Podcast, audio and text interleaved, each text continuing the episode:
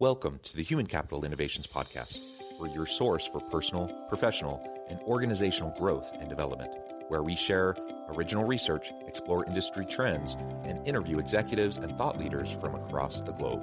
We hope you join us often for practitioner oriented content around all things related to leadership, HR, talent management, organizational development, and change management. Maximize your personal and organizational potential with Human Capital Innovations Podcast.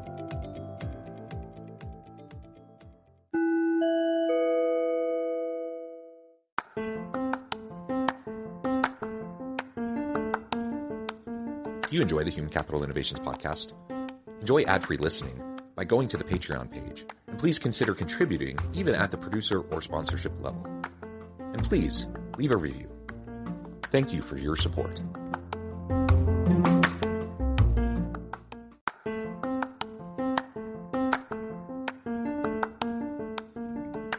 Welcome to the Human Capital Innovations Podcast. In this HCI podcast episode, I talk with Daisy Auger-Domínguez, about the inclusion revolution and the lessons within it.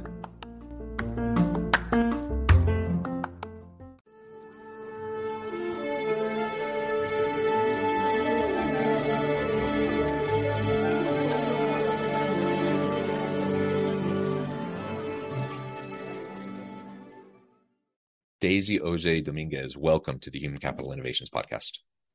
Thank you for having me, Jonathan. It is a pleasure to be with you. You're joining us from Martha's Vineyard. I'm south of Salt Lake City in Utah. And today we're going to be talking about the inclusion revolution and the mm-hmm. lessons within it.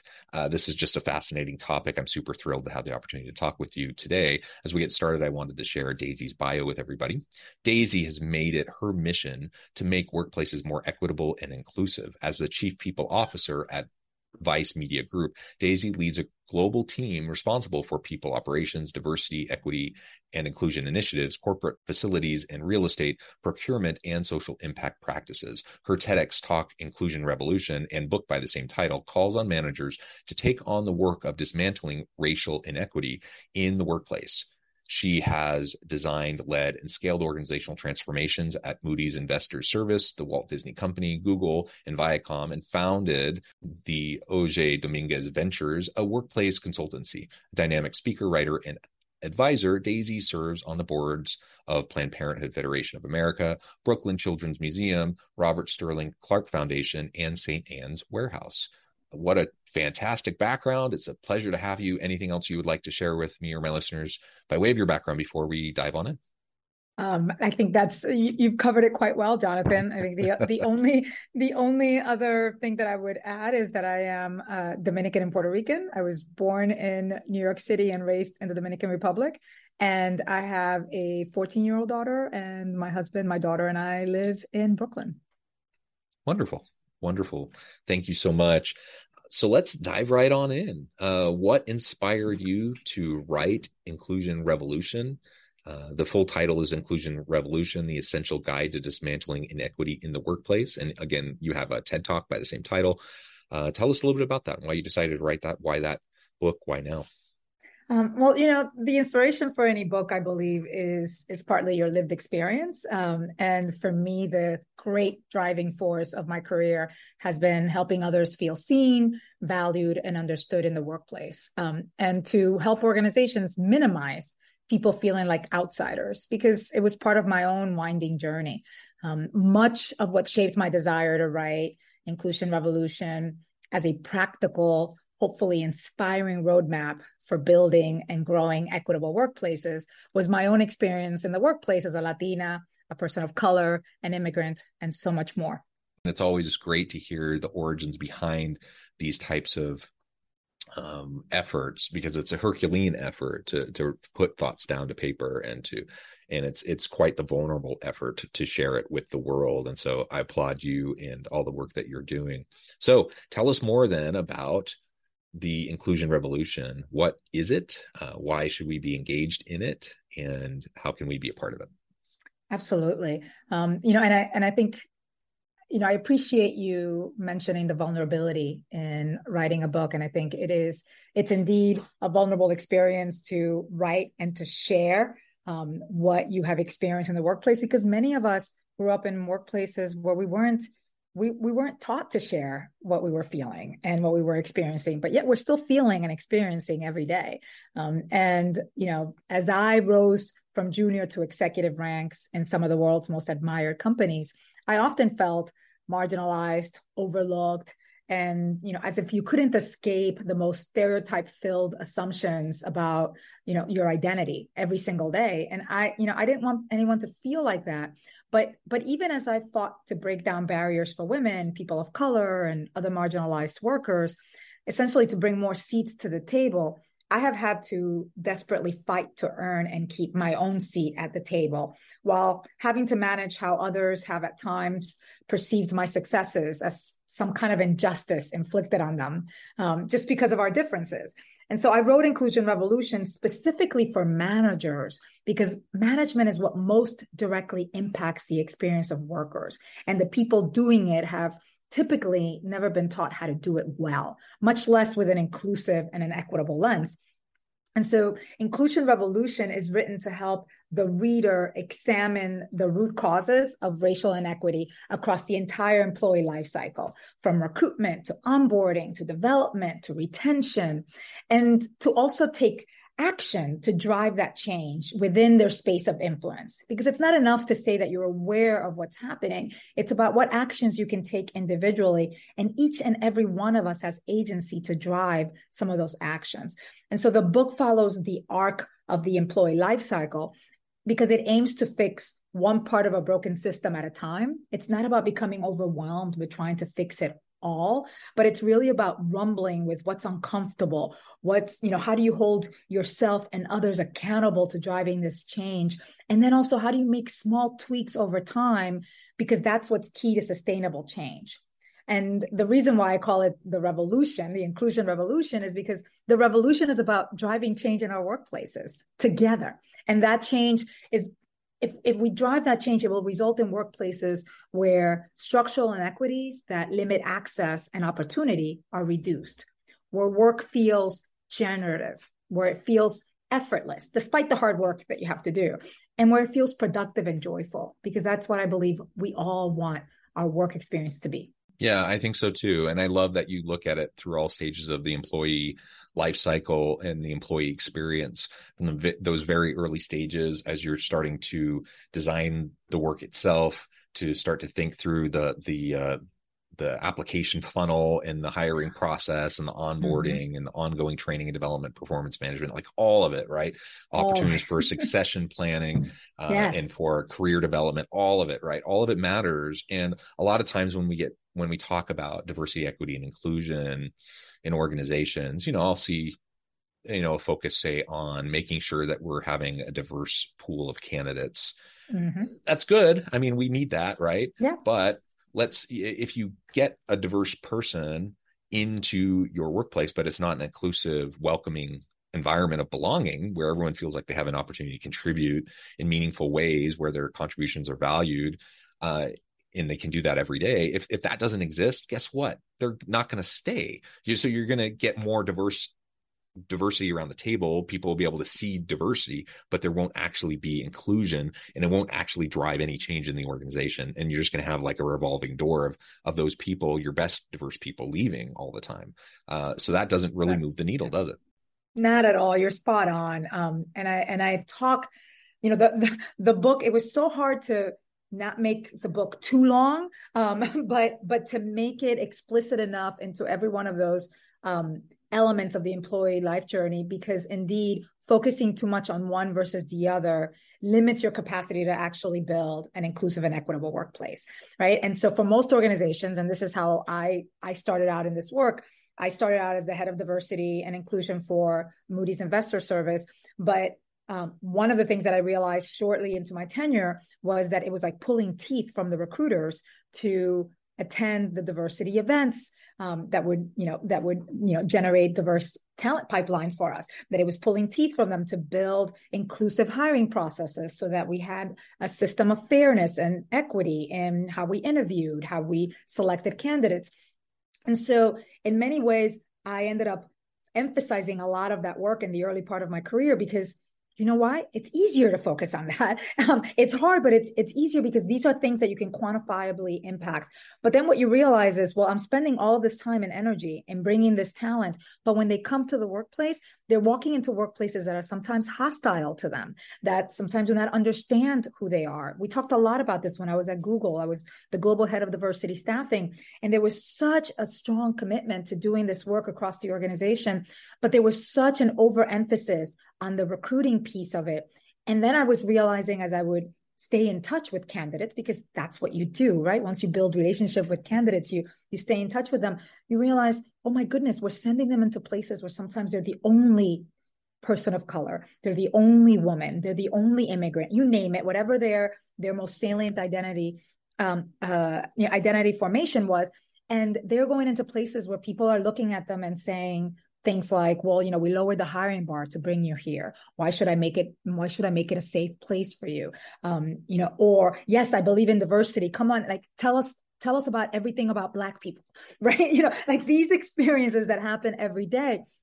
And it is it is being able to look at the composite of the experience of your employees and realizing that it's not an us versus them but that it is an opportunity to truly integrate difference and to think about not just how many more Black people, Asian people, women we have in the workforce this year. But what are the conditions that we create to maintain these organizations as predominantly white? Right. That's that is what the book um, and throughout the book, I ask a lot of questions, and there are and I and I create moments of pause because I know that you know you need those moments of reflection. But it, it is a lot about asking questions because we so quickly jump to action in this work without truly understanding the root causes of what we're even trying to solve for.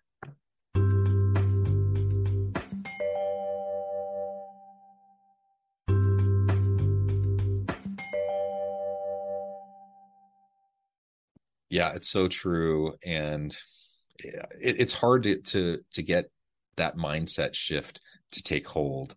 Um, you know, especially those who have been resistant towards any diversity work in the first place, let alone to move beyond kind of the again it's hard work i don't want to minimize the work of equity you know mm-hmm. diversity and equity pieces um, that those are essential pieces uh, but for people who have been resistant to those in the first place to then move the needle to get to the point of like inclusive and belonging cultures and environments man that's a heavy lift any thoughts on how you can help uh, help executives and, and leaders really at all levels to really start to adapt adopt that mentality and that that framing you know it it it's it's very much how i write the book the the book is is broken up into uh, into these four frameworks around reflect vision act and persist and the reason why I I sh- and, and it's it's and it's not like there's a chapter that's written about that. The, like I said, the the book is written around the entire employee life journey.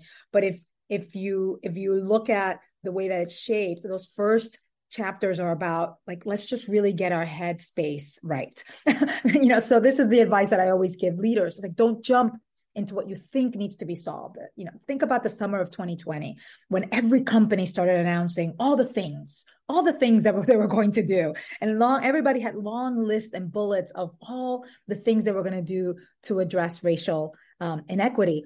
And as I watch all these lists, I, I would cringe sometimes from that, you know, out of worry for these organizations because I knew that it was these gut reactions of what we need to put out there so that we do not get canceled, so that we do, you know, so that the attention is not placed on us instead of really spending the time to speak to your employees, understand the sore spots in the organization because they're different and every organizational culture is different, and then design a strategy and a process that makes sense and that can be absorbed over time. Because it's not about making this happen today. It's about absorption and integration and sustainability over time. And some of that requires some real reckoning with bad behavior and toxic um, you know toxic responses to things. And you know leaders that would you know on the one hand yell at me one day and the next day tell me oh my goodness i don't know how to give feedback to this black employee on my team daisy come and sit next to me. And said no no no no. You you had no wor- you you were not worried about yelling at me yesterday for something that was really inconsequential.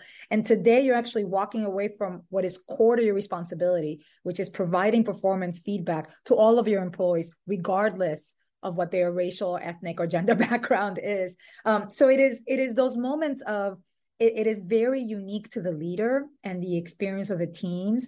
And it is also about building muscles of how to um, take you know take away the one thing and this is it jonathan the one and i've been i've been interviewed about this i've written about this um a, a few articles on this on hbr the one thing that's keeping us from delivering on all of these promises on diversity equity and inclusion is fear fear is a hugely hugely limiting factor. Um and but it, it's many different fears right? It's fear of saying the wrong thing.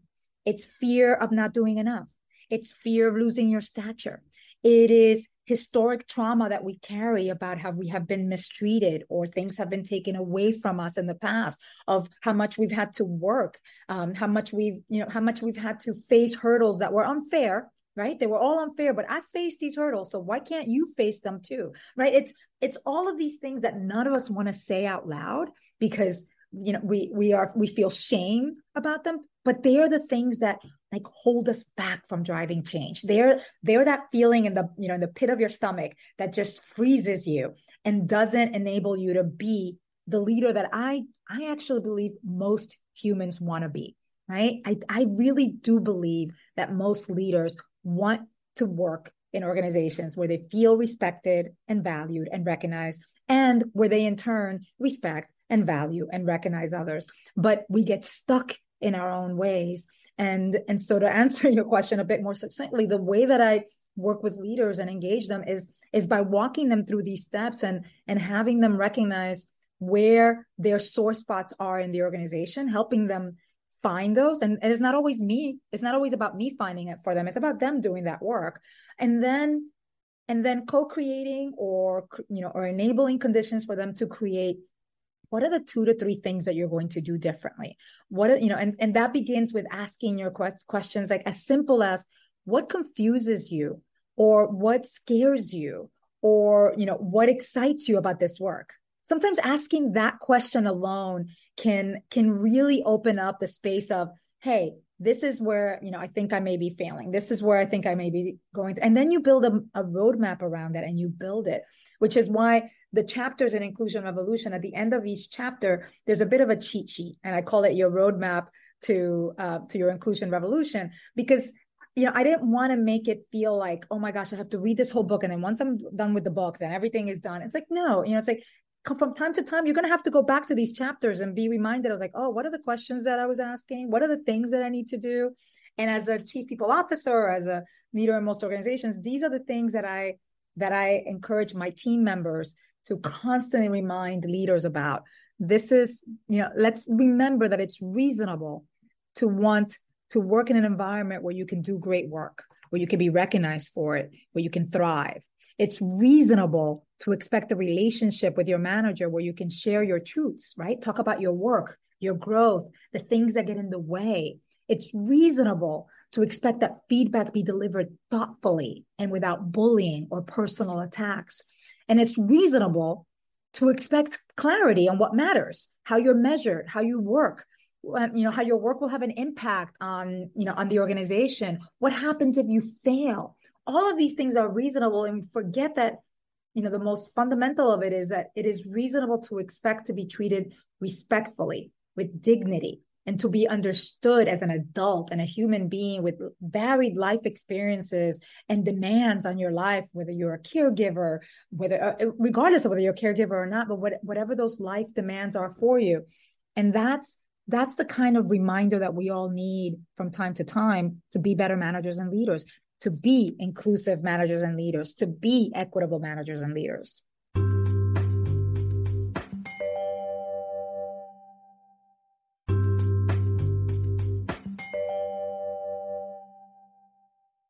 Yeah. And let me just put a fine point on this. Everything you just said doesn't even necessarily explicitly have to do with DEIB stuff, right? It's just leadership.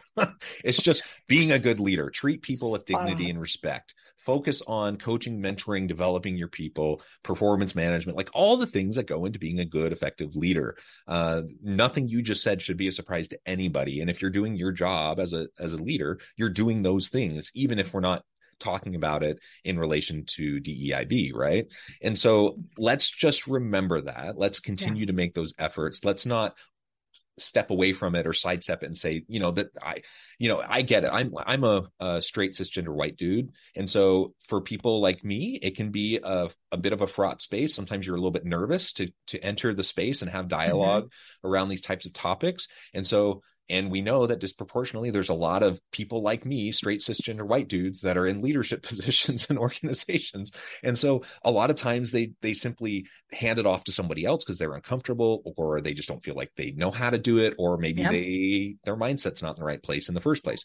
For whatever the reason, we can't ignore this. It's just the job of being a leader. And so let's do our job. Let's be more effective at it. We can learn how to do it better.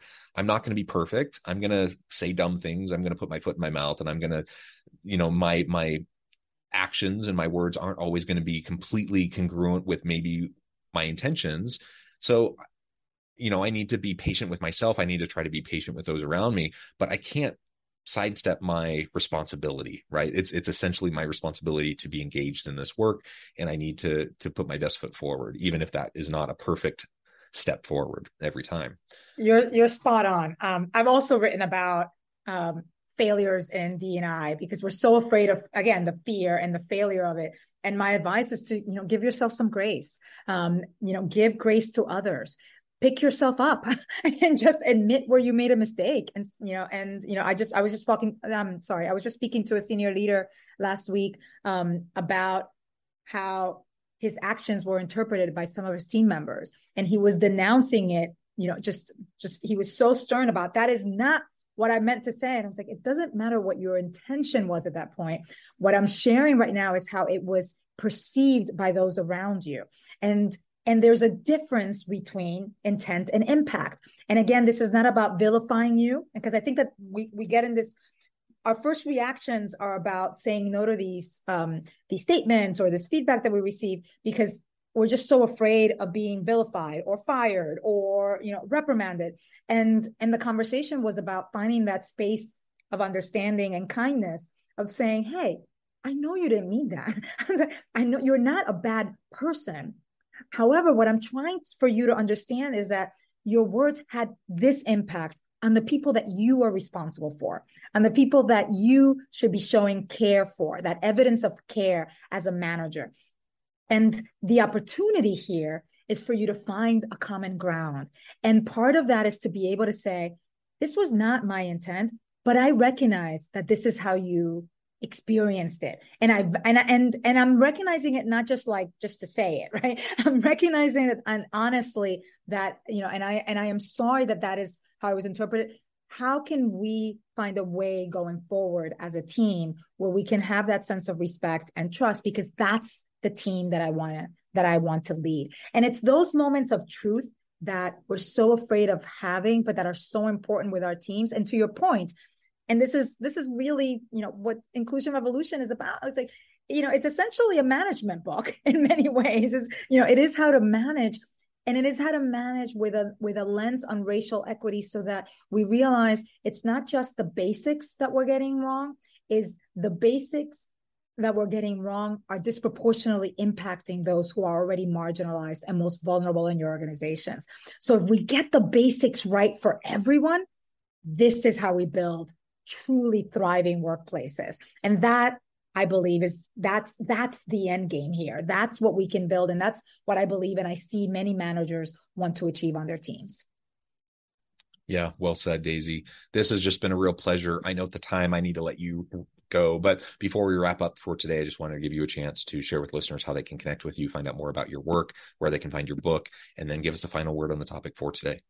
Thank you so much. Um, well, you can find out more about me, and I am an avid LinkedIn um, commenter. I am on Instagram. And on Twitter, on Twitter, Daisy AD, on Instagram, and on LinkedIn, my full name, Daisy Auger-Domínguez.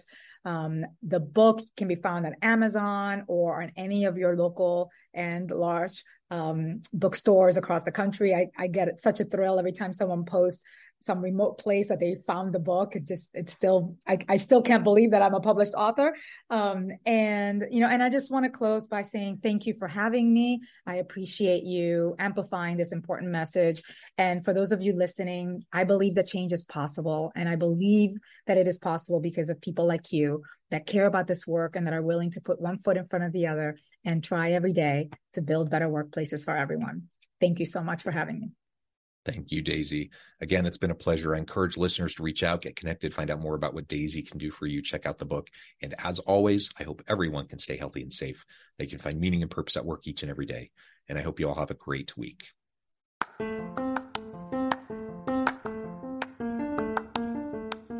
you enjoy the Human Capital Innovations podcast? Enjoy ad free listening by going to the Patreon page. And please consider contributing even at the producer or sponsorship level.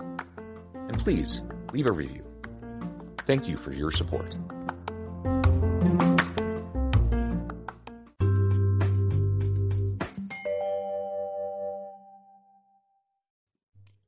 Thanks again for joining us for this episode of the Human Capital Innovations Podcast. I hope you stay healthy and safe and that you have a great week.